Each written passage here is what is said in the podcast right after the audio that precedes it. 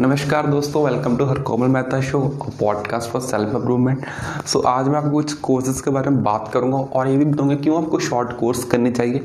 अगर आप एक ऐसे कॉलेज में पढ़ रहे हो जिसमें कोई स्कोप नहीं है या फिर कुछ भी नहीं है सो मैं भी ऐसे कॉलेज में पढ़ रहा हूँ।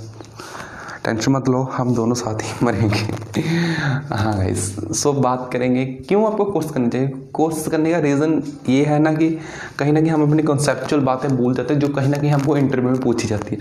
आपको पूछोगे, आपने कोस्ट अकाउंटिंग पढ़ी है सपोज़ करो आप कॉमर्स कर रहे हो आपको पूछेगा भाई इसमें क्या होता है? बेसिक कंसेप्ट पूछेगा जो आपको उस कोर्स से क्लियर होंगे। सो so, आपको ये चीज़ें क्लियर करनी पड़ेंगी ही पड़ेंगी।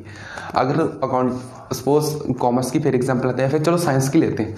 चलो साइंस के आपने एग्ज़ाम्पल तो आपको पूछेगा वो मीन्स वो होते हैं ना प्रकाश इंसुलेशन ऐसा कुछ होता है।